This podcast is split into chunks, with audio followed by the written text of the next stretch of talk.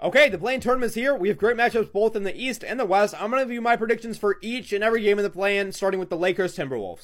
I've heard a lot of people say that Rudy Gobert missing this game actually makes the T Wolves better and they have a better chance to win this game. And although with any other game playing any other opponent, I think that would be true, not against the Lakers. I think Rudy would be vital in this game here. I was actually in attendance for this last game between these two teams and the Lakers dominated at Minnesota. Now, even though Minnesota lost, Rudy Gobert was arguably their best player in that game. With Rudy out, that's going to have to expand the rotation one man further. You're going to see a lot of Taurean Prince as well as Jordan McLaughlin in their offense, which is something that I just don't want to see if I'm a Timberwolves fan. I think LA wins this game comfortably, knocking Minnesota out of the plan and effectively out of the playoffs.